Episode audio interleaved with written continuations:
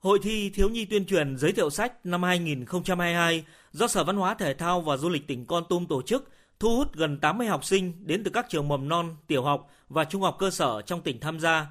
Trong hai ngày diễn ra hội thi, các em thiếu nhi đã thể hiện khả năng tuyên truyền, giới thiệu sách của mình qua hơn 40 tiết mục kể chuyện đặc sắc. Nổi bật là những câu chuyện cổ tích, gương người tốt việc tốt, chuyện kể về mẹ và bác Hồ kính yêu. Cùng với truyền tải những thông điệp ý nghĩa, mỗi câu chuyện kể của các em đều để lại ấn tượng trong lòng khán giả bởi sự chuẩn bị công phu, kỹ lưỡng. Em Nguyễn Lê Thảo Ngọc, học sinh lớp 5A, trường tiểu học số 1, thị trấn Pleiken, huyện Ngọc Hồi, cho biết. Con vừa mới kể câu chuyện là người mẹ anh hùng Nguyễn Thị Thứ. Có một gửi thông điệp tới mọi người là chúng ta đang sống trong một thế giới hòa bình.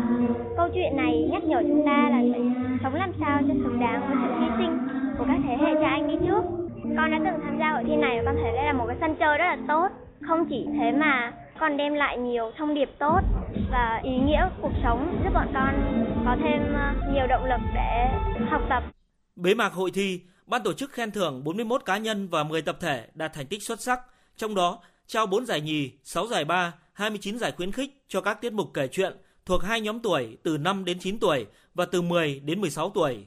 Em Nguyễn Lê Thảo Ngọc, học sinh lớp 5A, trường tiểu học số 1, thị trấn Pleiken, huyện Ngọc Hồi và em Lô A Võ, 5 tuổi, đến từ trường mầm non Vành Khuyên, xã Tân Cảnh, huyện Đắc Tô, xuất sắc giành giải nhất hội thi.